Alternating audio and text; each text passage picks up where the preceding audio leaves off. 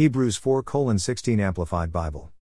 16 Therefore let us, with privilege, approach the throne of grace, that is, the throne of God's gracious favor, with confidence and without fear, so that we may receive mercy for our failures and find His amazing grace to help in time of need, an appropriate blessing, coming just at the right moment.